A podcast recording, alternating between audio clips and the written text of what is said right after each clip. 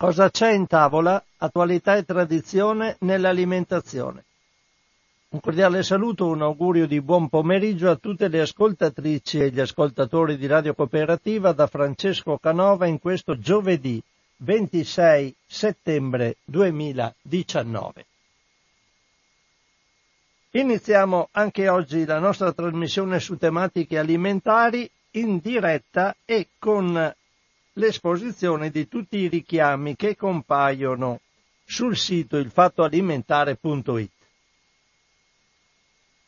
Allora, il primo richiamo è dell'undici settembre duemiladiciannove, articolo a firma di Giulia Crepaldi. Il Ministero della Salute ha pubblicato l'avviso di richiamo di due lotti di farina di ceci Z A del Molino Zanone per la presenza di infestanti. Il prodotto coinvolto è venduto in confezioni da quattrocento grammi con i numeri di lotto F come Firenze, I come Imola zero zero uno sette due punto diciannove A ed F I zero zero uno settantadue punto diciannove B e il termine minimo di conservazione ventuno giugno duemilaventi. Quindi due lotti di farina di ceci Z A del Molino Zanone richiamati per presenza di infestanti. Andiamo a vedere invece una notizia del sedici nove.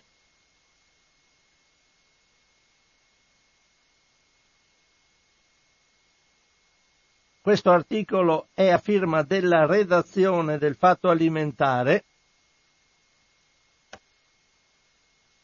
e dice: Acqualete ha ritirato un lotto di acqua minerale naturale a marchio Sorgesana di proprietà della famosa azienda, quindi di Acqualete. Per contaminazione microbica, i consumatori sono invitati a non consumare l'acqua minerale. Il Ministero della Salute ha diffuso un comunicato in cui annuncia il blocco e il richiamo del lotto tredici zero due ventuno L come Livorno quattrocentodue quattordici dell'acqua minerale naturale Sorgesana nel formato da mezzo litro per la presenza di batteri Pseudomonas aeruginosa. Scadenza indicata sull'etichetta tredici febbraio duemilaventuno. Non, nella scheda non c'è l'indicazione di dove è stato distribuito il lotto e c'è solo la motivazione rischio batteriologico. Quindi Acqualete, ritirata l'acqua da mezzo litro Sorgesana per contaminazione microbica. Restiamo in data sedici settembre duemiladiciannove con un articolo a firma di Giulia Crepaldi.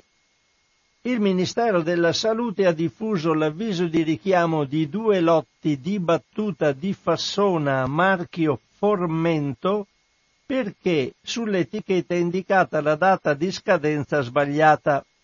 I prodotti interessati sono venduti in confezione da centosessanta grammi con il numero di lotto cinque quattro tre nove tre due uno con scadenza errata diciotto ottobre duemiladiciannove e cinque quattro tre nove quattro nove sei con scadenza errata ventuno ottobre duemiladiciannove.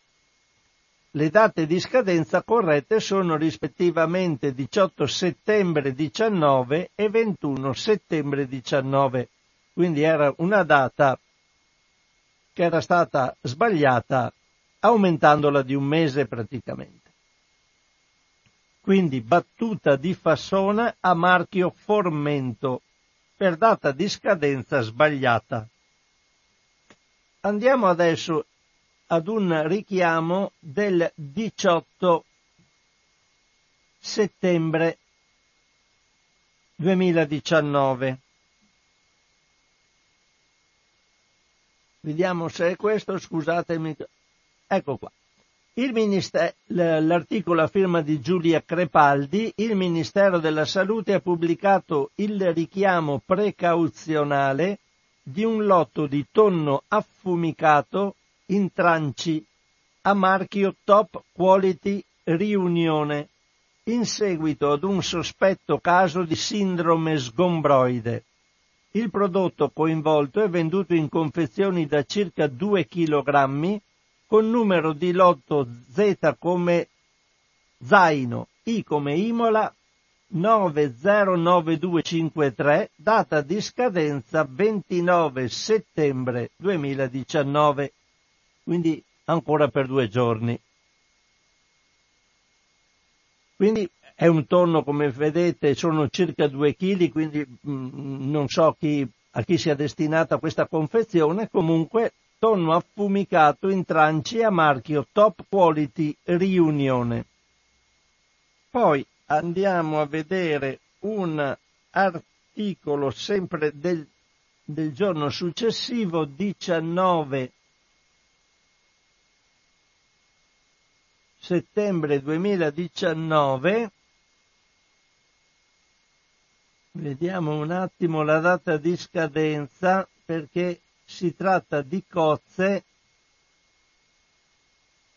Scusate, do un'occhiata. Non c'è la data di scadenza, però essendo cozze non dovrebbero avere una gran data di scadenza. Comunque, vi leggo comunque la notizia che è a firma di Giulia Crepaldi. Il Ministero della Salute ha diffuso il richiamo di un lotto di muscolo spezzino, mytilus galloprovincialis o cozze, della cooperativa Mitilicoltori Spezzini, per la presenza di salmonella, rilevata in un campione da venticinque grammi. Il prodotto coinvolto è venduto in sacchetti a rete da due chili e in confezioni commerciali da cinque a dieci chili, con un numero di lotto zero nove zero nove diciannove F I, F L Firenze Livorno. Qui non c'è il, la scadenza, però presumo siano già scadute, perché essendo cozze, comunque io sono cozze vendute in sacchetti a rete da due chili in confezioni commerciali da cinque a dieci chilogrammi, con il numero di lotto che ho letto prima. Andiamo al giorno successivo, al venti settembre duemiladiciannove, con una notizia sempre a firma di Giulia Crepaldi. I supermercati Coop hanno richiamato un lotto di olive farcite in olio di girasole per la presenza di solfiti non dichiarati in etichetta. Il prodotto coinvolto è venduto in vasetti da duecentottanta grammi con il numero di lotto L come Livorno J centonovantasette, termine minimo di conservazione luglio duemilaventuno. Penso sia è un prodotto a marchio Coop, quindi olive farcite in olio di girasole, per presenza di solfiti non dichiarati. Adesso andiamo ad una notizia del ventitré settembre, riguarda del ghiaccio, sempre a firma di Giulia Crepaldi. Il Ministero della Salute ha diffuso il richiamo di un lotto di ghiaccio alimentare a cubetti Ice Cube per rischio microbiologico, superamento dei limiti stabiliti dal decreto legislativo trentuno del duemilauno. Il prodotto interessato è venduto in sacchetti da due chilogrammi e mezzo con il numero di lotto L come Livorno A come Ancona uno sei nove due uno, data di scadenza sedici settembre duemilaventuno. Abbiamo ancora due richiami, entrambi del giorno ventiquattro settembre. Il primo, sempre a firma di Giulia Crepaldi, dice: l'azienda Giuliani, a scopo cautelativo, ha disposto il richiamo di otto lotti di merendine, intermezzi giusto senza glutine. Per un possibile problema di confezionamento, la saldatura di alcuni involucri potrebbe non essere riuscita perfettamente e ciò potrebbe non assicurare una protezione adeguata del prodotto e permettere lo sviluppo di muffe in maniera non omogenea. Per tutelare al meglio i consumatori, l'azienda ha deciso di richiamare tutti i lotti potenzialmente coinvolti. Sono molti questi in un... Ci sono intermezzi senza glutine, senza glutine, poi c'è intermezzo cacao senza glutine, insomma sono parecchi. Ricordate che sono prodotti dall'azienda Giuliani otto lotti di merendine intermezzi giusto senza glutine per possibile presenza e eh, per possibile problema di confezionamento riuscito male. Andiamo poi all'ultimo richiamo.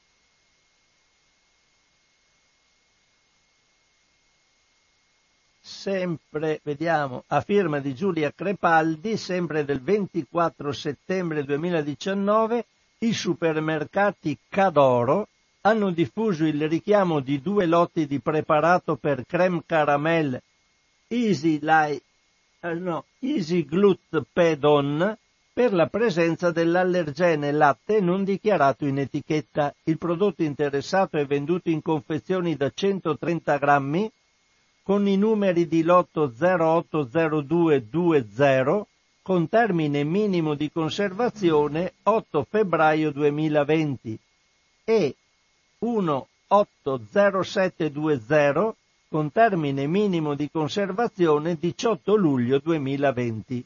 Quindi due lotti di preparato per creme caramel Easy Glut Pedon per Al presenza di allergene latte non dichiarato in etichetta. E qui chiudo con i richiami.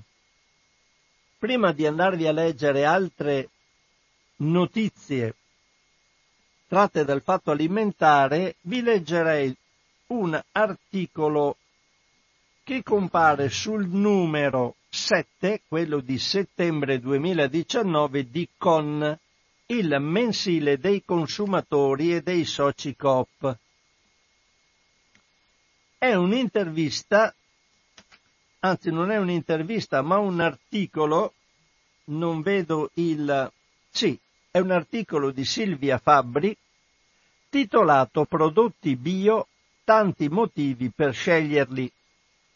Dice Silvia Fabri, biologico sì o no? O meglio, il biologico è una reale garanzia per i consumatori in termini di qualità e salubrità dei prodotti? Insomma, il biologico è davvero meglio? Qualche tempo fa Elena Cattaneo, senatrice a vita, farmacologa e biologa, ha definito il biologico una favola bella ma impossibile, a causa, secondo lei, delle basse rese e della qualità non significativamente migliore dei prodotti biologici. Nonostante questo dibattito, però, più che una favola, il biologico continua a confermarsi come una solida realtà, cui si affidano tanti italiani, visto che negli ultimi sette anni il mercato bio è cresciuto molto, con un segno più ancora nel duemiladiciotto dell'otto per cento. E un significativo ampliamento nel mondo della casa e della persona, oltre che a quello della tavola. Con un aumento del settantuno per cento in sette anni, gli ettari coltivati a biologico sono un milione e novecentomila, pari al quindici virgola quattro per cento della superficie agricola nazionale, e settantacinquemila le imprese coinvolte. Quello italiano è il terzo mercato europeo per i prodotti bio, con un giro d'affari di cinque virgola sei miliardi di euro, di cui tre miliardi e mezzo di vendite bio in Italia e due miliardi di export. È evidente, spiega Maria Grazia Mammuccini, presidente di FederBio, che i consumatori chiedono sempre di più prodotti senza chimica di sintesi. E c'è fiducia verso il biologico perché sono i prodotti più controllati di tutti. controlli cui si aggiunge un sempre più forte impegno contro tentativi di truffe e furbetti. Le truffe sono in primo luogo truffe contro i, contro i tanti produttori onesti, risponde Mammuccini, e a quanto si è visto sono riferibili quasi sempre ai prodotti di importazione. Tutto questo crea danno all'intero settore ed è per questo che FederBio si è costituita sempre parte civile nei principali procedimenti giudiziari che si sono aperti negli ultimi anni. Per parte nostra vogliamo assolutamente rafforzare i controlli attraverso procedure avanzate e moderni sistemi in grado di garantire la completa tracciabilità dei prodotti, anche attraverso la tecnologia blockchain, rafforzando la vigilanza del Ministero e superando definitivamente ogni possibile conflitto di interesse fra organismi di certificazione e operatori. Un rafforzamento dei controlli previsto dalla legge quadro sull'agricoltura biologica, una legge che è già stata approvata a larga maggioranza alla Camera e che ora attende l'approvazione in Senato. Proprio a luglio l'iter ha fatto un passettino avanti con un'audizione in Commissione Agricoltura. Nel dibattito intorno alla legge, sostenuta da tutte le associazioni agricole, comprese Confagricoltura e Coldiretti, è stato approfondito anche il tema delle rese più basse dei terreni coltivati, così che, sostengono i critici, servirebbe più estensione di terra per realizzare lo stesso raccolto. Una versione decisamente contestata dagli operatori del biologico. L'oscillazione dei rendimenti a seconda anche delle colture e delle caratteristiche del terreno va dall'otto al venticinque per cento in meno, spiega la presidente di FederBio. Ma ovviamente nel biologico non bisogna considerare solo la resa dei raccolti annuale, ma anche la produttività di un terreno nel tempo. Secondo un rapporto ONU, nel venti per cento dei suoli si sta verificando una riduzione della produttività per desertificazione, un fenomeno che deriva dall'impoverimento del terreno causato dalla chimica di sintesi e dai concimi chimici.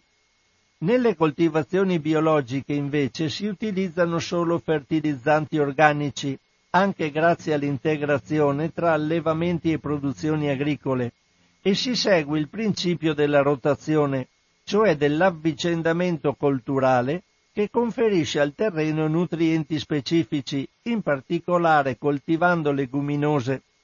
Inoltre, non usando diserbanti, si usa la trinciatura delle erbe per arricchire ulteriormente il suolo di sostanza organica. Va inoltre considerato che produciamo anche più cibo di quello che consumiamo, visto che il trenta per cento finisce nei rifiuti.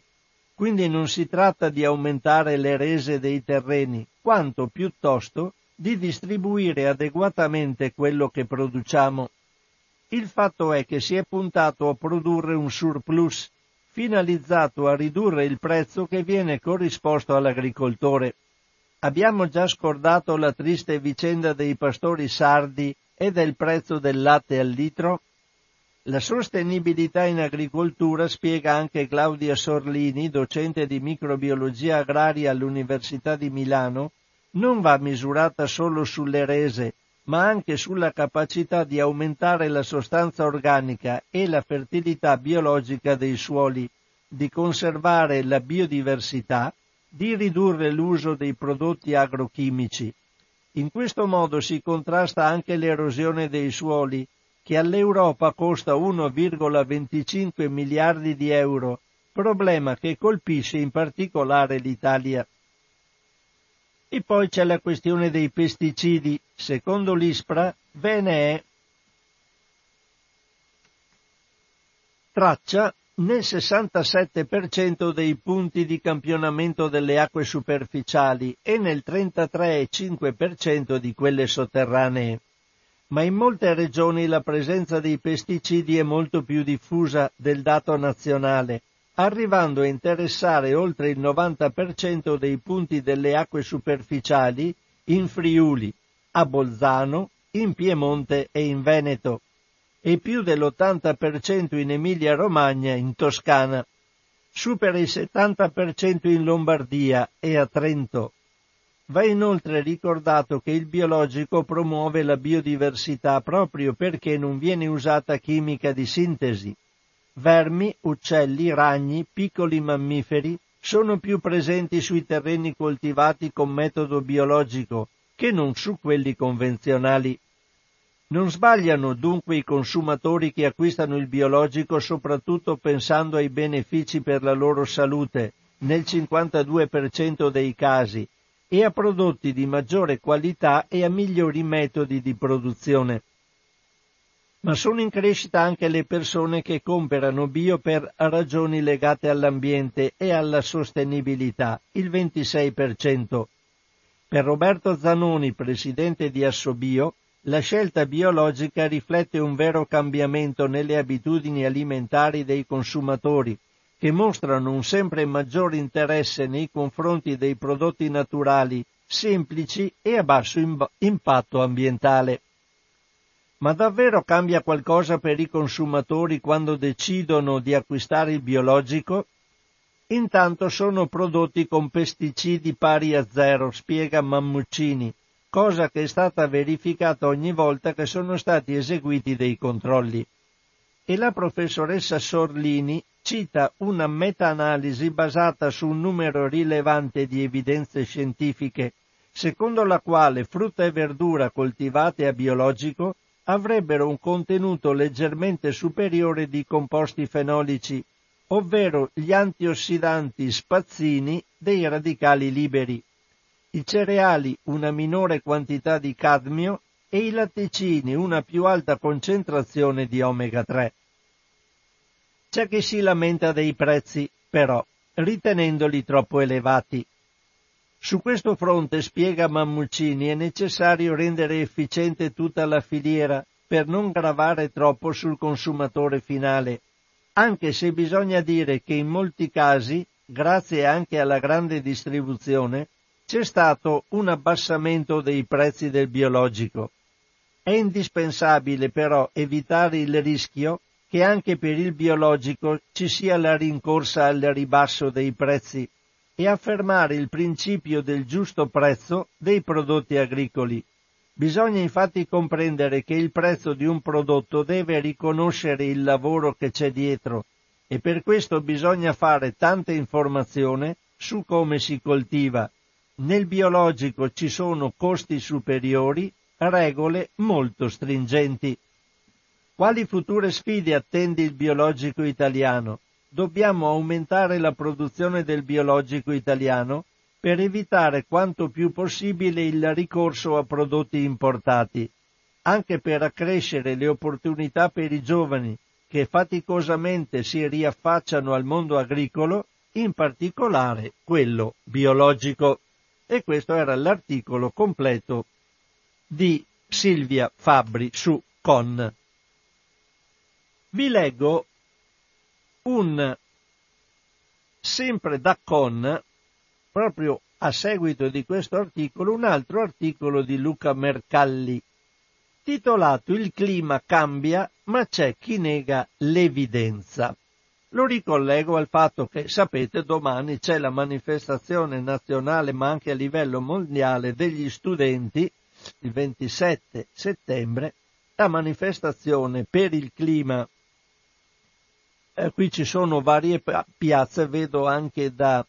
c'è un documento qui eh, sulla console del nostro, della nostra regia, ma per Padova non è, è, è scritto da definire la piazza interessata, ma credo che sarà sicuramente, partirà come sempre dal piazzale della stazione e poi andrà a Prato della Valle, almeno è sempre stato così.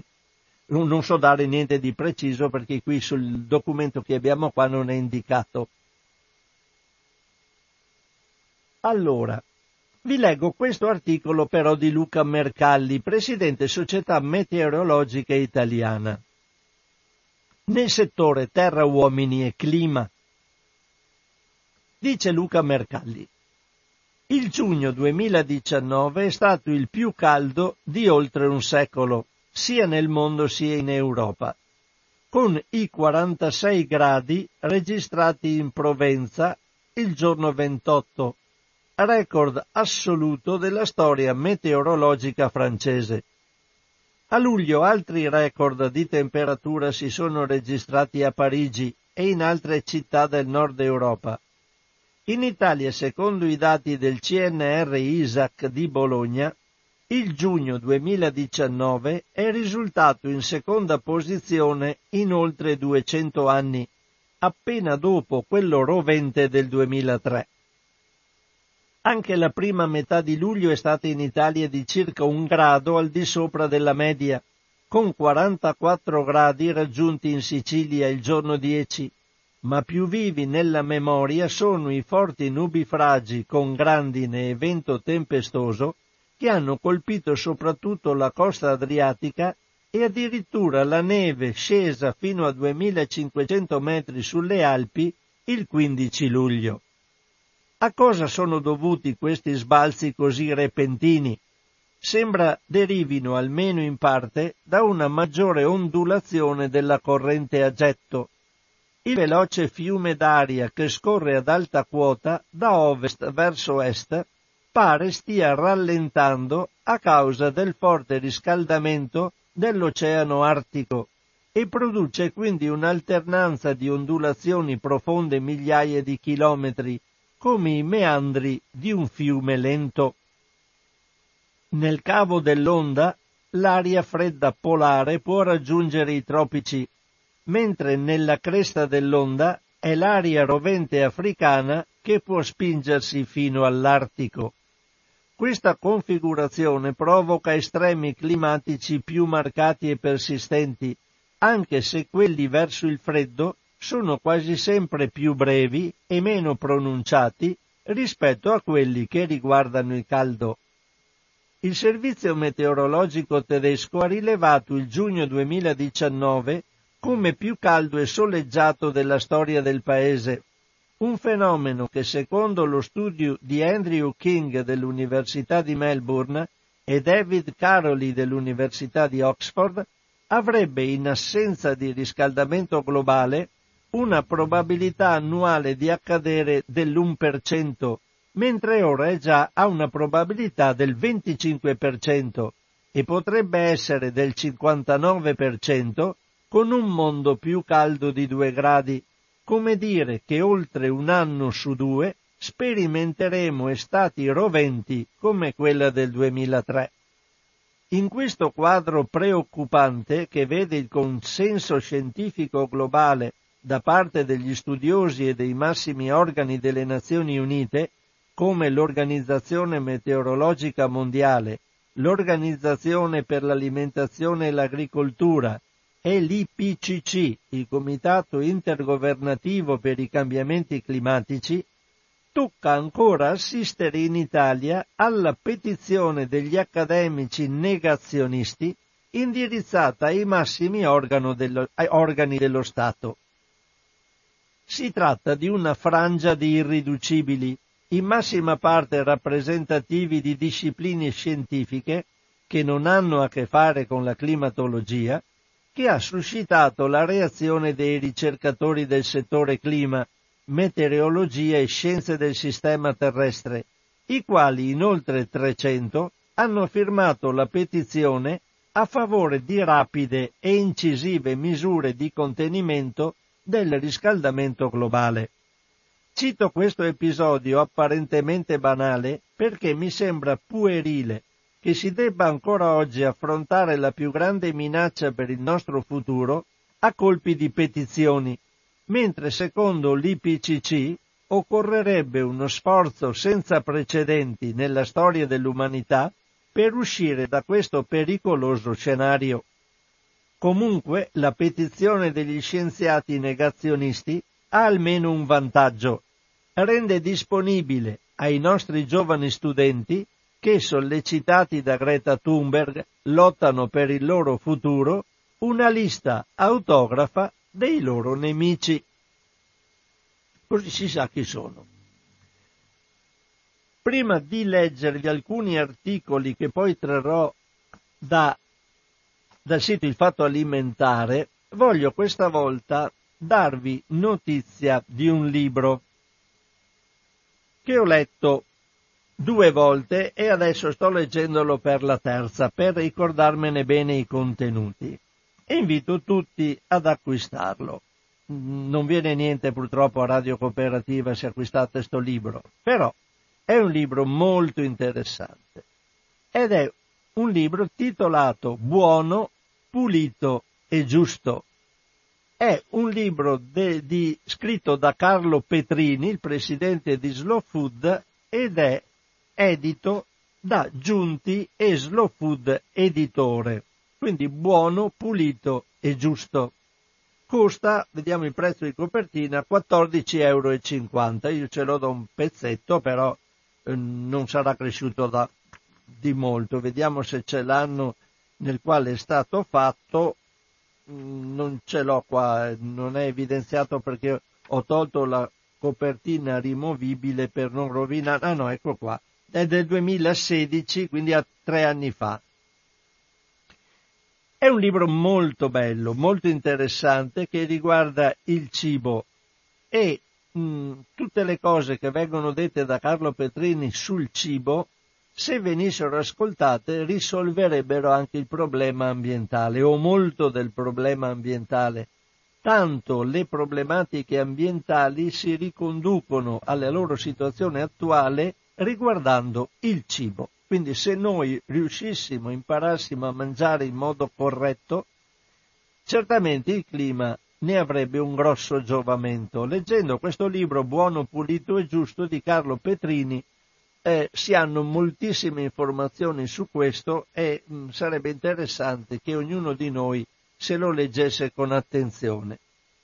Detto questo, io passo adesso a leggervi alcune notizie che traggo, sono le dodici e quarantasette di questo venerdì ventisei settembre duemiladiciannove. Vi leggo solo due o tre notiziole, dopo do spazio agli ascoltatori. Volevo leggervi una notizia che prendo come notizia focale della, dell'assurdità del mondo nel quale viviamo.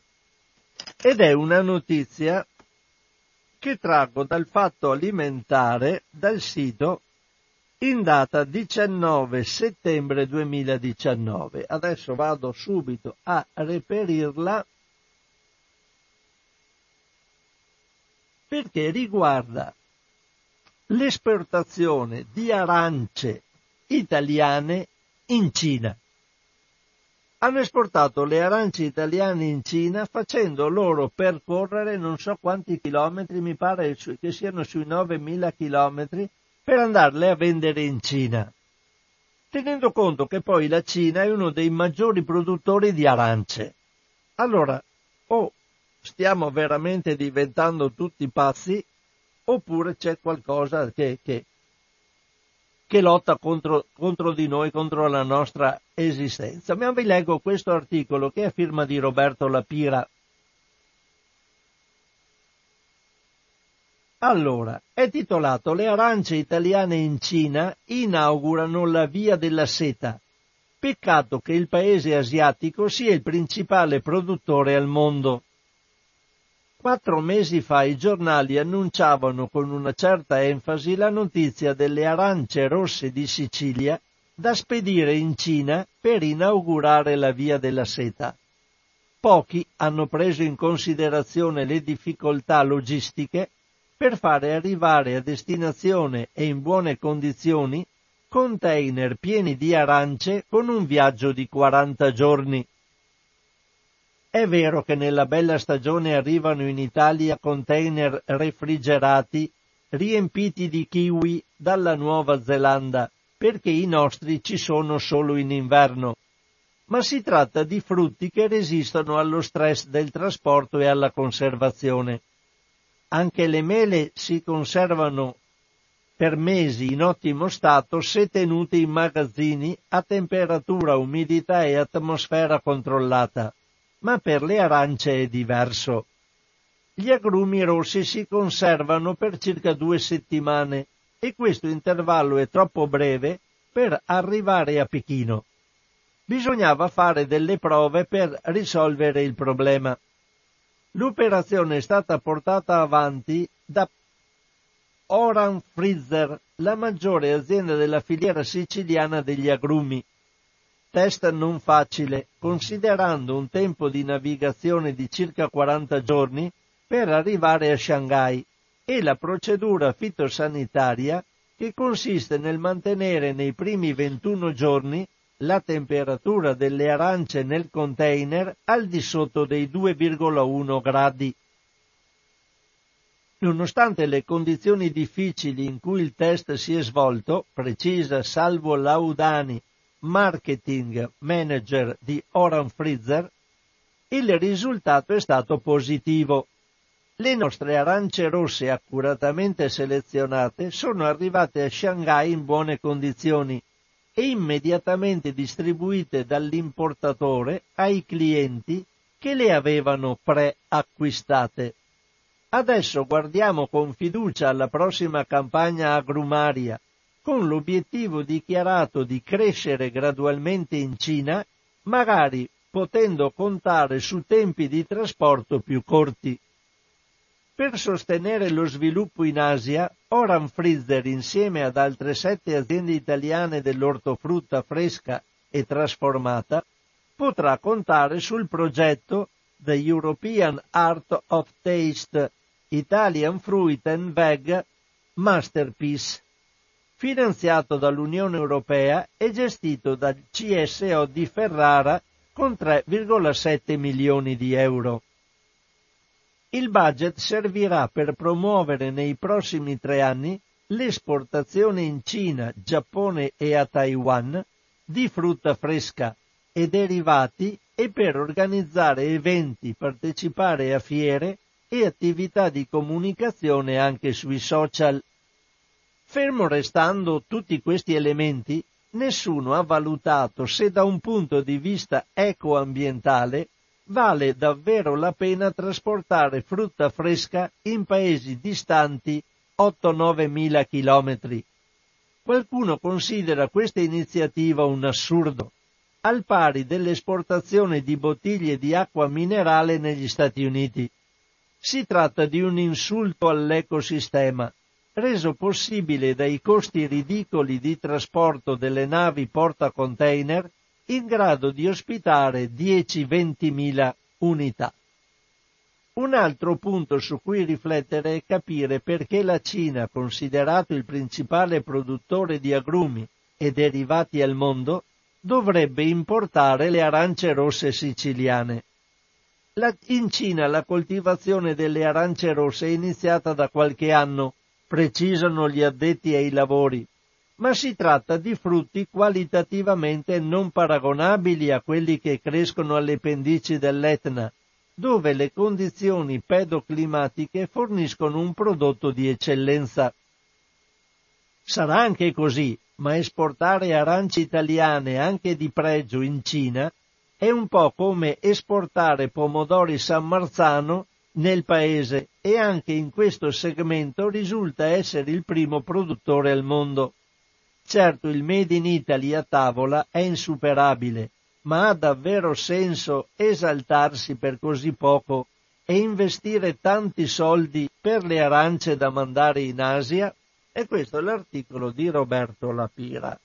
Io do la parola a voi. Non so, a me sembra una follia pura, e se stiamo vedendo eh, che cosa sta combinando il clima, anzi cosa noi abbiamo fatto in modo che il clima combini, e noi andiamo a portare a otto nove mila chilometri di distanza le arance in un paese che già le produce, non so eh, che destino avrà questa umanità. Comunque il telefono è a vostra disposizione, zero quarantanove ottocentottanta novanta venti. Se per caso volete dare fare una telefonata, io le raccolgo, altrimenti vi leggo altri articoli che d'ora in poi trago tutti da Il Fatto Alimentare. C'è una però una telefonata. Pronto?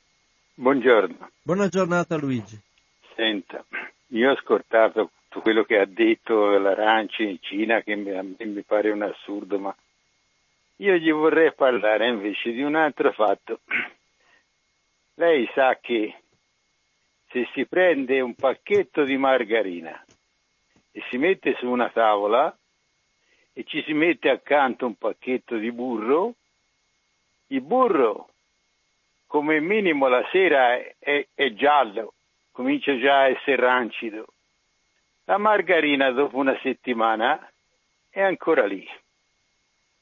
Ora lei mi dirà che cosa c'entra. C'entra perché, vede, c'è stata una forte polemica sulle merendine, il fatto di tassare le merendine, l'acqua, l'acqua gassate, anche il gasolio per i coltivatori. Io sarei d'accordo perché la adoprano per le proprie macchine, la adoprano per riscaldare, la adoprano per un monte di usi diversi da quello dei trattori, e comunque anche trattori che costano dalle cento alle centoventi euro l'ora. Non è che se aumenta di un, di un qualcosa il gasolio incide poi così come vogliono far credere. Ma le merendine, le merendine si sono scatenati tutti sulla faccenda di tassare le merendine e l'acqua e, e, e le bibite, quelle zuccherate. Sì, le bibite zuccherate, ma vede, il fatto è che i croissant, quelli, le merendine, quelle robe lì, devono stare come minimo da quarantacinque a sessanta giorni tra il trasporto, stare sugli scaffali, cioè devono avere una, una forte conservazione. È qui il caso che gli ho detto prima della margarina, che lei la mette lì, dopo una settimana è ancora lì.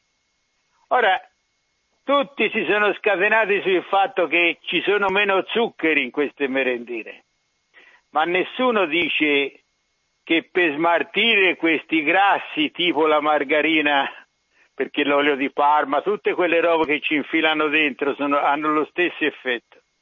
Ci vuole circa trentasei ore a un organismo altamente sano, il che significa che se il giorno dopo uno ci rimette un'altra merendina sopra, la mette sui prodotti, su, su, su già quello che ha dentro l'organismo. Se poi ce ne rimette un'altra anche il terzo giorno, diventa un processo di accumulazione, e non sono tanto gli zuccheri quanto questi processi che creano l'obesità, creano tutta una serie di, di situazioni. Ma il fatto è che tutte le lobby, perché i provvedimenti di quello che si può mettere o no in un, in una, in un affare alimentare sono fatti tutti dalle commissioni parlamentari, non è che vanno in aula a discutere gli additivi O, o, o le robe, il che significa che le lobby, ogni lobby, ogni lobby che dicevo voglio produrre questo affare, ma bisogna che io abbia la possibilità di metterci questo affare dentro. Quindi tutte le lobby si adoprano su, su questo tipo di discorso. Per cui la tassa sulle merendine non era una tassa per prendere soldi alle gente, ma per far diminuire il consumo, perché continuare a consumare questo tipo di roba è come avvelenare le gente. Forse le persone non se ne rendano conto, ma glielo lo ripeto un'altra volta per gli ascoltatori: se te tu assumi una roba che ci vuole dalle trentasei alle quarantotto ore per smaltirla, il giorno dopo non è che tu l'ha smaltita, tu la metti sopra quella di giorno prima, e questo che crea, che crea questo tipo di, questo tipo di situazione. Cosa che se il burro, siccome va a male, la merendina non la ricompreresti il giorno dopo, e quindi ci deve essere questo ciclo per farle mantenere e tu, tutto questo affare. Eh, certo, eh, eh, ci vuole questo. Per cui era una tassa molto ecologica, ma è arrivato, aspetti, eh, le bibite, quelle... Tutti sono arrivati che dice ma ci sono anche quelle senza lo zucchero.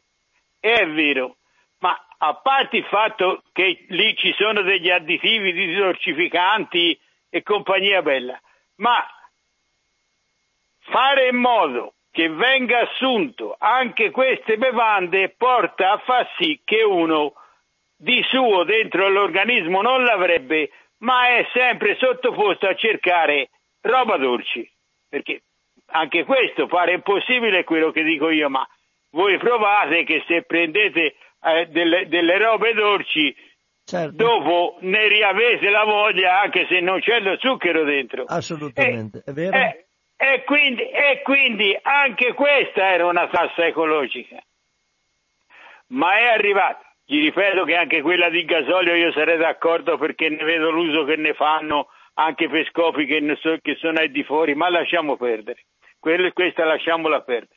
Questa era una tassa altamente ecologica e altamente giusta, nel senso che, che non era per prendere soldi ma, sol, ma per sconsigliare altamente, sì, sì, un consumo.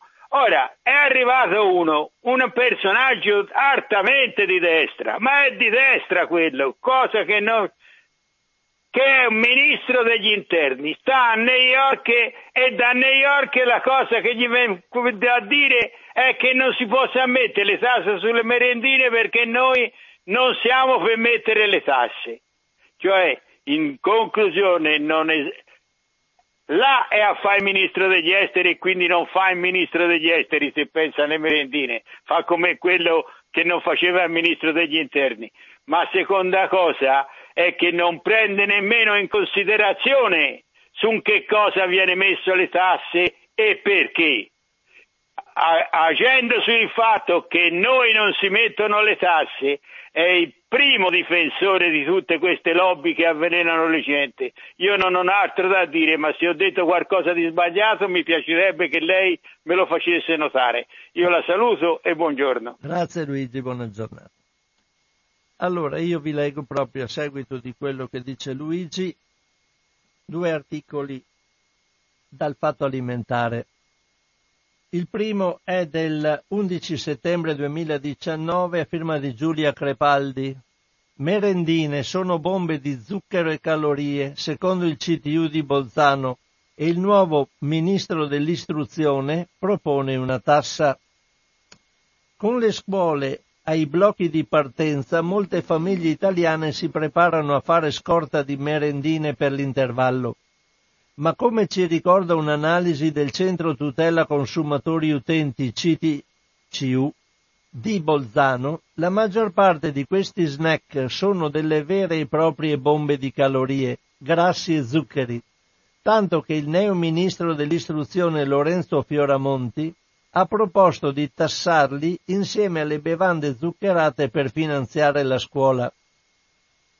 Ciò di cui hanno veramente bisogno i bambini durante le lunghe ore sui banchi di scuola è invece uno spuntino che fornisca energia da un lato, apportando però anche carboidrati complessi, proteine, vitamine, minerali e fibre dall'altro.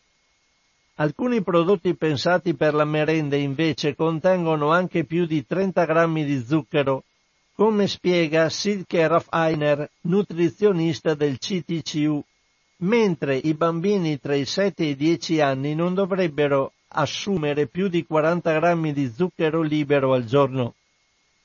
Se poi allo snack si accompagna un succo di frutta, ecco che la soglia si supera facilmente in un solo spuntino. Per rendersi conto di quanto zucchero ci sia nelle merendine che tanti genitori comprano per i propri figli, il C T C U ha esaminato le etichette di dieci popolari prodotti.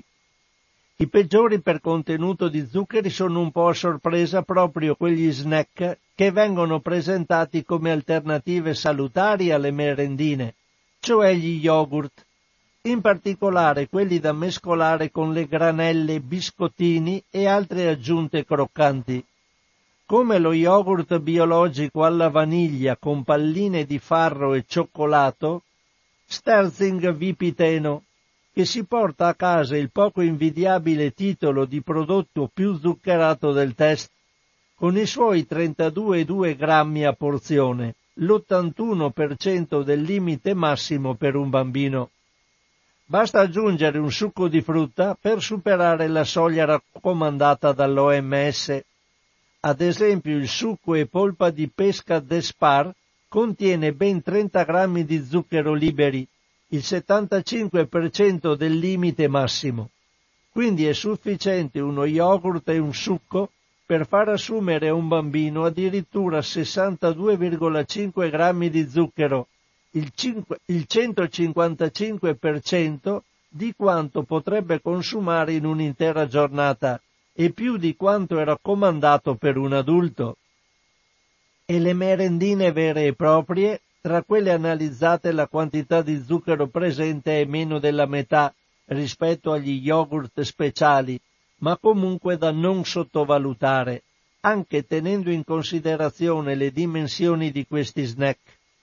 Per esempio il croissant Bauli all'albicocca da cinquanta grammi contiene undici grammi e mezzo di zucchero, quasi il trenta per cento del massimo consentito, mentre la Kinder Brioche albicocca e cereali in soli ventotto grammi di snack contiene ben dieci virgola sei grammi di zucchero, il ventisei per cento del limite.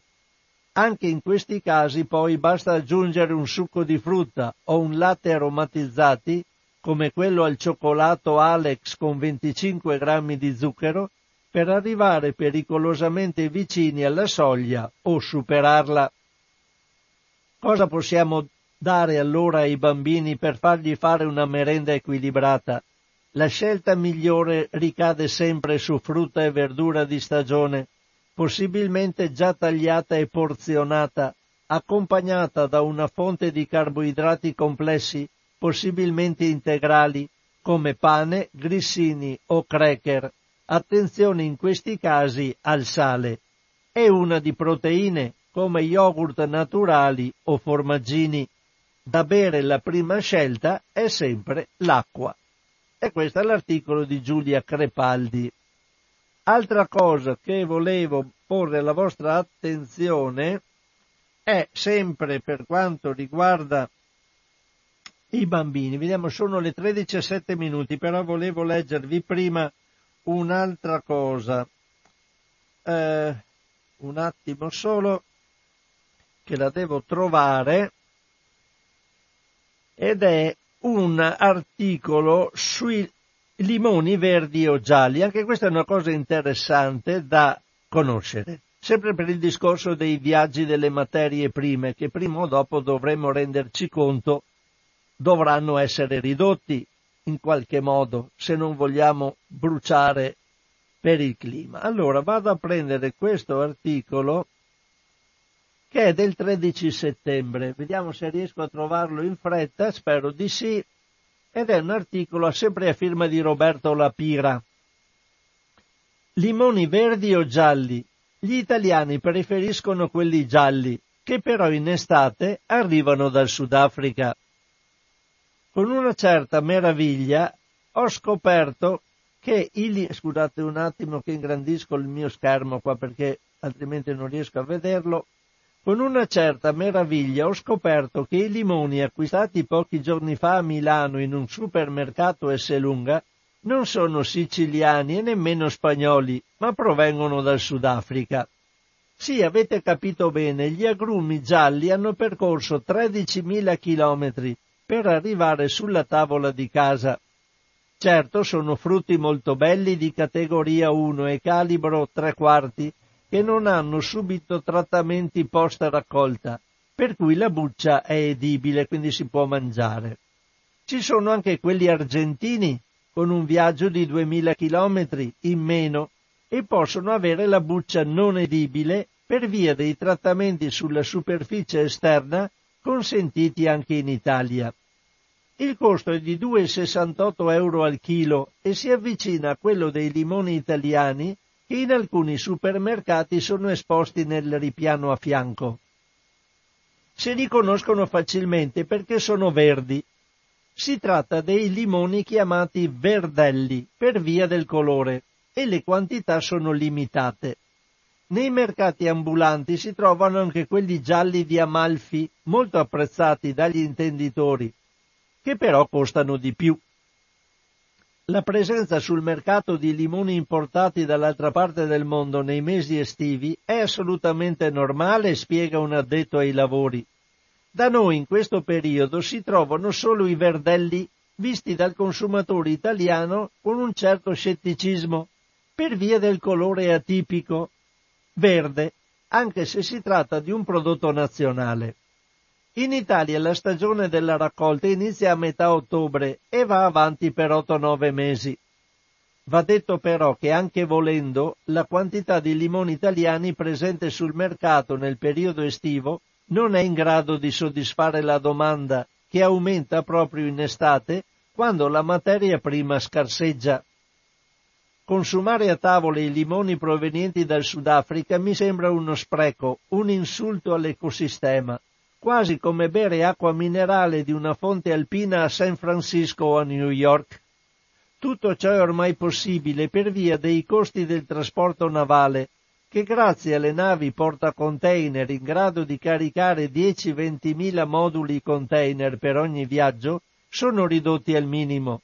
Resta però il paradosso di importare dall'altro mondo agrumi che restano forse il miglior simbolo dell'agricoltura del Sud Italia. E questo è Roberto Lapira. Adesso ho ancora una ventina di minuti e non posso fare a meno di leggervi un articoletto dal libro di Carlo Petrini. Vi leggo questo perché anche questo è un assurdo che mi ha sconvolto, dopo ce ne sono molti e dopo mh, bisogna leggere Petrini.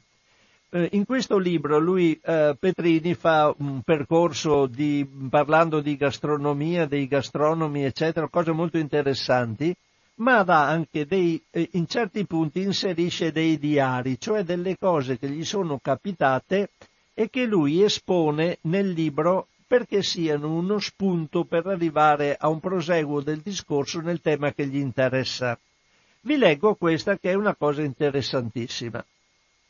Nel millenovecentonovantasei mi trovavo, come spesso mi accade tuttora, a viaggiare lungo la strada statale duecentotrentuno, che collega Cuneo ad Asti, passando per Bra, la cittadina di provincia in cui abito e dove ha sede il movimento internazionale Slow Food. Ancora oggi, nonostante sia in costruzione un'autostrada che collegherà i due capoluoghi, questa trafficata striscia d'asfalto che attraversa il Basso Piemonte è un po' il nostro unico collegamento con il resto d'Italia.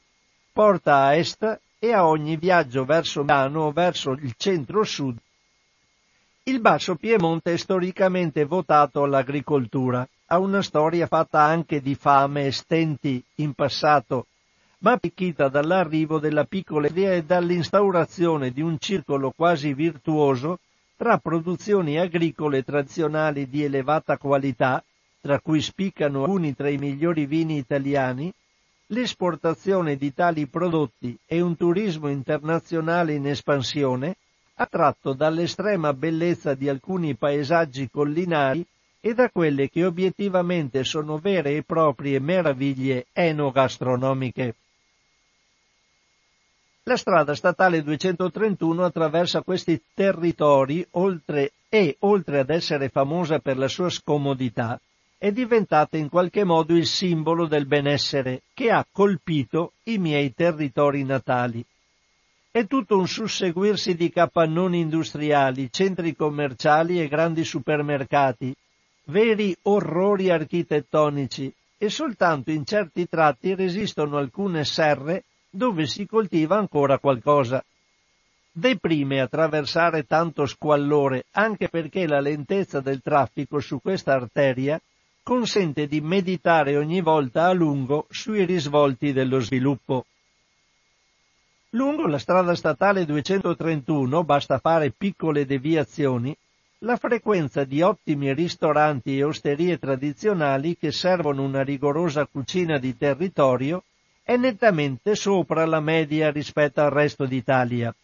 È qui che posso dire di aver incominciato a studiare gastronomia da autodidatta e debbo ai migliori cuochi, cuoche e contadini di questo territorio una parte fondamentale della mia formazione di gastronomo. Ma ritorniamo a quel giorno del millenovecentonovantasei. Di ritorno a casa mi fermai da un amico ristoratore che non vedevo da alcuni anni e che sapeva cucinare una leggendaria peperonata. Volevo riassaggiarla per rinfrancarmi del viaggio estenuante che stavo terminando. Invece, con sommo disappunto, consumai una peperonata tremenda, del tutto insapore. L'abilità dello chef era fuori discussione e chiesi dunque spiegazioni di un simile impoverimento del gusto. L'amico mi spiegò che non utilizzava più la stessa materia prima con cui faceva quella peperonata che riecheggiava nella mia memoria gusto-olfattiva. I peperoni quadrati d'asti, una varietà carnosa, profumata e gustosa, non erano quasi più prodotti nella zona. Al loro posto impiegava perciò peperoni importati dall'Olanda, meno costosi, coltivati in maniera intensiva da varietà ibride per ottenere un risultato ottimo alla vista, con i loro colori sgargianti, perfetti per l'esportazione. In una cassetta ce ne stanno trentadue, non uno di più, non uno di meno, e sono tutti belli, sempre uguali, mi disse, ma drammaticamente insapori. Presi atto che la favolosa peperonata era sparita e mi riavviai verso Bra. Passando per uno di quei tratti di statale dove ci sono ancora le serre, mi volli fermare. Lì una volta crescevano i peperoni quadrati d'asti. Cosa diavolo c'era adesso sotto quei teli di nylon? Incontrai un contadino. Mi confermò che appunto là, fino a pochi anni prima, si coltivavano quei magnifici ortaggi. Ma ora non più, e mi disse in dialetto, «Non conviene, gli olandesi costano meno e nessuno ce li compra più i nostri. Danno lavoro ed è tutta fatica buttata al vento». «Ma allora», replicai, «cosa coltivate adesso?» Sorrise. «Facciamo crescere bulbi di tulipano, poi li spediamo in Olanda per farli fiorire». Sobbalzai. Toccavo con mano i paradossi dell'agroindustria combinata con la cosiddetta globalizzazione. Peperoni che valicano confini e attraversano monti in cambio di tulipani, prodotti simbolo di due territori coltivati a più di mille chilometri di distanza l'uno dall'altro, dall'altro, a stravolgere due consuetudini agricole che li hanno resi tipici ed evidentemente ben inseriti negli ecosistemi originali. Una varietà di peperoni meravigliosa in via di estinzione, una ricetta tradizionale completamente snaturata, chissà quanto inquinamento da fertilizzanti e pesticidi e soprattutto da emissioni di gas di scarico nell'atmosfera da parte di tir e altri mezzi di trasporto circolanti per l'Europa. Per me quel giorno fu la data di inizio ufficiale dell'ecogastronomia. La materia prima deve essere coltivata e prodotta in maniera sostenibile. La biodiversità e le tradizioni alimentari e produttive locali vanno salvaguardate a tutti i costi. Ecco, questo mi interessava leggervelo perché siamo in un mondo veramente assurdo. Ho riattivato la linea telefonica, se in questi ultimi dieci minuti qualcuno vuole telefonare lo faccia. C'è una telefonata. Pronto? Ciao Francesco. Ciao Elide. Sono che ti ascolti, sa? Sì. Comunque, ti parla dei merendini di Tutei. Eh. In casa mia ho sempre avuto crack, eh, eh, eh, i crack qui senza sale, sì. Quando che dei fioi. Adesso ho soltanto le tele biscottate, no? E, e grifini niente e, e pane, ecco e basta. Però adesso se il fatto è come però... diceva Luigi prima, il pane, burro e marmellata è un'ottima merenda per eh, i bambini. Ha ragione, ha ragione Luigi, l'ho sentito. Eh, quello eh, non, non si degrada. Lo conosco, sai Luigi. Ah, sì, bene. L'ho conosciuto con la signora, la mamma di, di, di Gianni, ah, che adesso non mi ricordo, non mi viene in mente, prima l'avevo in mente. Adesso. Eh beh, non importa. Comunque è una festa e, e niente, adesso mi no, tante volte... Le dico a Luigi, mi prendi due melanzane, tre, tre non di più, perché per me sola. Poi sai, si butta via un po' il bianco dentro, che non bisognerebbe buttarlo via. Soltanto se tu le vuoi che io si te, vengono così, no? Eh. Poi c'è quei peperoni ma bellissimi, però non danno il senso del peperone, capisci? Sì, sì. Quando, quando li mangio non sembrano peperoni, non hanno nessun, nessun gusto, niente, però sono bellissimi, eh. Eh, ho detto, oh, guarda, eh, e dicono eh, chilometro zero, chilometro zero dove? Bisogna, eh, avere, bisogna avere l'orto, andarsi a comprare le eh, sementi. Sì, eh, sì, eh, sì. Eh, sì, sì, comunque, bisognerebbe incentivare questa cosa, ritagliarsi un po' di tempo, avere se si ha un po' di terra, un po' so, meno fiori, mettere anche so, delle buone so. verdure, si acquista in sapore che non si capisce neanche, e si sente subito la differenza. Come a proposito di limoni, no? Lui ogni tanto le dico, prendimi due bei limoni, sai, anche a quel tipo che li puoi anche mangiare così, no? Sì, sì, quelli sembrano un po' cedri. I cedroni, quelli... diciamo, eh, sì, no? Sì, sì. Allora, eh, mi prende i limoni, ce n'è dentro otto dieci in una retina, eh, che io non faccio tanto uso, no? Qualche volta magari sulla carne o su... O su insomma, dove è che va messo, no? Dopo due o tre giorni bisogna buttarli via tutti. Capisci? Chissà quanto è tempo che li tengono là, poi quando li mettono eh, in sono vendita... conservati a bassa temperatura, poi quando vengono fuori si diventano subito, eh, fanno so. la muffa. Comunque eh. vengono neri, eh. vengono neri, c'è niente da fare, li devi gettare. Comunque eh. non è più quei limoni di una volta, sai, quei bei limoni grossi, i cedroni si diceva, no? Sì, sì. Li tagliavi qua a fettine, li mettevi un po' di zucchero, li mangiavi così. Era, era un buonissimi. Erano ottimi da mettere dopo, quando hai fatto, li hai messi con lo zucchero a fette, sì, sì. Li metti in freezer per fare, per fare dopo, quando hai finito un pranzo anche con gli ospiti, sì, tiri sì. fuori una fettina di quei limoni là, sono un sì, dessert sì. magnifico. Certo. Comunque Francesco, mi fai un piacere, domenica mi saluti tutti. Va bene? Ah, non Dai. vieni, non vieni domenica tu. Poi, poi ci vediamo a marzo. Ho capito, va, va bene? bene? Ciao Francesco. Ciao cara, stammi bene, sai? Ciao, un bacio, ciao, un bacio. Tanta salute famiglia. cara, ciao, sì, ciao. ciao, ciao anche a te. Grazie alla nostra Eride. C'è un'altra telefonata. Pronto? Buongiorno Francesco, sono Giuseppe da Riese Più Decimo. Eh, ciao Giuseppe. Grazie per le letture che hai fatto. Allora, eh, volevo dire che mh, quelle letture che hai letto, anche l'ultima, ma anche quella di prima delle arance che sì. mandano, eh, sono cose assurde, insomma, sono cose inconcepibili. Comunque, esatto.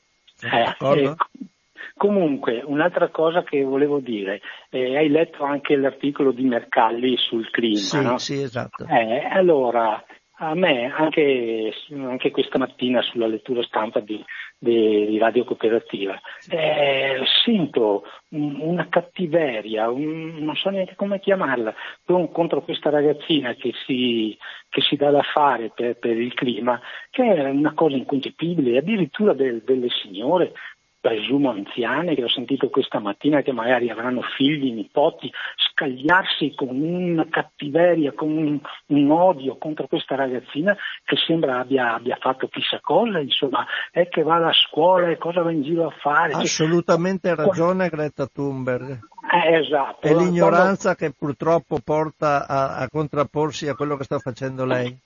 Esatto, molto bene, bravo. Perché, perché, perché eh, questa ragazzina ha, ha, smosso, ha smosso un problema che era, che era lì fermo, ma che c'era, che nessuno voleva mh, prendere, prendere in mano, e lei è riuscita.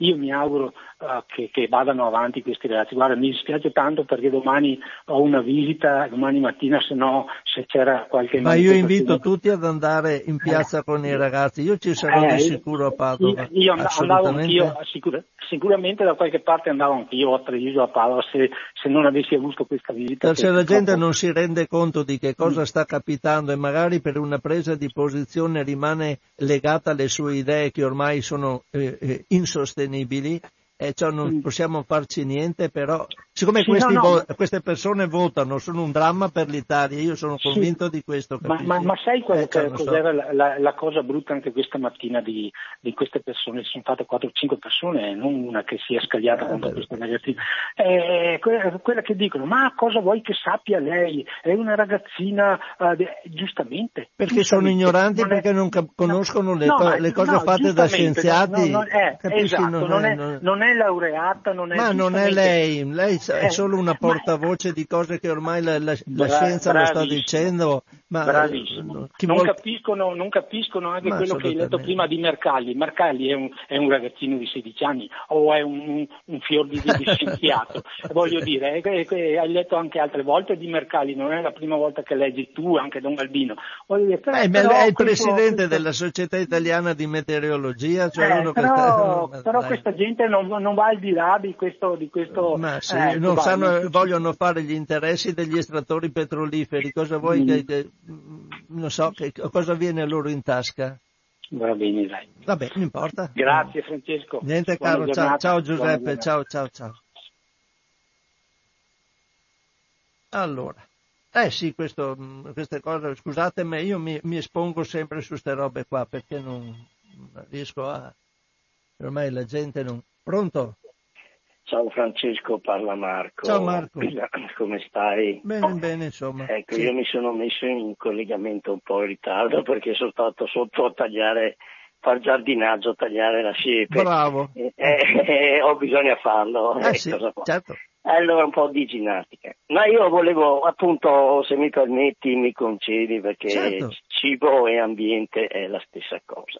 Anch'io do ragione al signore che ha... Giuseppe, sì. Giuseppe che ha telefonato ora e che ha detto che c'è una cattiveria. Pronto? Sì, sì, sì, ti sentiamo eh, tutti. Allo- allora, eh, cosa, mh, cosa volevo dire? Eh, praticamente eh, io oh, noto che, eh, a parte che c'è stata una persona che ha detto gli scienziati dicono che il, il cambiamento climatico c'è sempre stato, mi no, sembra no. Che, proprio, che proprio ieri novanta scienziati si siano, si siano, abbiano detto che... Eh, quanto interferisce il nostro sistema eh, industriale e tutto quanto l'uomo sul cambiamento climatico. Ma io, queste persone che hanno questa cattiveria, che hanno nominato Greta, Gretina, mi sembra sì, che sia sì, anche il anche... signore, il giornalista di sì, Libero, sì, là, sì, adesso sì. Mi sfugge il nome. No, no, beh, beh. Io, e beh, sono tutti fatalità eh, della Lega. Allora io, scusa con cattiveria te lo dico, Salvini, Scialbini io li chiamo allora, perché sono talmente scialbi a dire certe cose, perché scusami, io se loro dicono Gretini io dico Scialbini, proprio scialbi, che eh, basta che la, la, la, la corona là, il simbolo che l'altro va nelle piazze, no perché eh, dire che la scienza è schierata addirittura dalla parte di, di, di, di, che i, i cambiamenti climatici sono sempre esistiti, sì è vero, però l'inquinamento... No, ma questi, sono, questi, ma questi sono negazionisti che hanno un interesse ma, a farlo. Guarda, Salvini, scusa, Salvini. Sì, sì. Salvini proprio. Scusa dell'interferenza. No, no, ma vedi Marco, vedi Marco eh, Greta Thunberg quando è stata eh, è stato chiesto a, qui, a lei ha detto ma adesso ce l'hanno tutti con te. Ha detto a me, oltretutto nessuno si rende conto che sta ragazzina che è, eh, ha un autismo probabilmente leggero, certo. Quanto sì, soffre sì. A fare queste conferenze, perché sì. Uno che è autistico è, ha un grosso problema nell'andare a parlare, si vede certo, anche dall'espressione certo. Che ha che soffre molto. Sì, ma lei, anche. Sì ma, ma lei ha detto, lo so, ma mi fa anche piacere di avere scatenato questa eh, rivolta contro di me, perché vuol dire che ho, ho, sono andata a toccare un nervo scoperto. Certo, ah, certo, no? Cioè, poi che, che ha telefonato un signore che io mi sono permesso anche di replicare stamattina, ha detto eh, ma tanto Trump manco l'ascolta, Trump, eh, eh, Trump ce l'hanno con gli Stati Uniti, ma che perché invece gli Stati Uniti sono quelli che, che, che immettono meno, meno sostanze fossili ah, ne, ne, nell'aria, ma a, a me, a me eh, che, sì, ha detto che la Cina, l'India e via dicendo. A me non interessa chi immette di più di meno, non bisogna immetterne più, ah, è quello il discorso. Il discorso a me interessa che lei sia andata all'ONU, che abbia parlato a tutti, ha detto ma siete gli altri sono gretini, ma siete credini, allora devi continuare in questo. Questo è il discorso, non possiamo più permetterci, sì, perché anche prima o dopo eh, possiamo anche, c'è chi morirà prima perché eh, una soglia di, di, di, di anidride carbonica incomincia a fargli male prima, ma prima o dopo c'è, eh, sale la soglia e crepa anche quello, quello più forte, eh, crepiamo tutti. Se non stiamo, pronto? Sì, sì, sì, sì dai, dai. Ecco, cioè, vabbè, dai, la faccio corta, ti auguro buona giornata, bene. Grazie per la trasmissione e ciao. Perdonami se ho avuto questo. Mai, mai paura, cioè, bisogna ciao, anche esporsi. Ciao, ciao Marco, ciao, nessun ciao, problema. Ciao, ciao. Ecco, saluto tutti quanti, saluto Marco, se qualcuno viene in piazza domani a Padova mh, ci sarò anch'io e spero ci siano tante persone anche che vanno a supportare i nostri ragazzi se vanno a protestare. Questa è una protesta giusta. Eh, basta, tutto qua. Vi saluto tutti, vi do appuntamento ad una prossima occasione, sempre qui a Radio Cooperativa, in questa trasmissione Cosa c'è in tavola. Se volete sentire la trasmissione andate a sentirla sul sito di Radio Cooperativa nel settore dell'archivio, dove sono eh, poste le trasmissioni che vengono fatte di determinate trasmissione. La nostra la trovate in archivio sotto la dicitura in tavola. Quando andate a Radio Cooperativa, per cortesia visitate anche il sito relativo alle donazioni per Radio Cooperativa, ai contributi che potete dare per far sopravvivere questa radio, perché sapete che sono indispensabili perché questa radio continui ad esistere. Nel sito troverete la possibilità di eh, avere informazioni sul conto corrente postale, sulla donazione eventualmente con bonifico bancario direttamente da computer con il sistema PayPal. Un caro saluto a tutti e una risentirci alla prossima volta.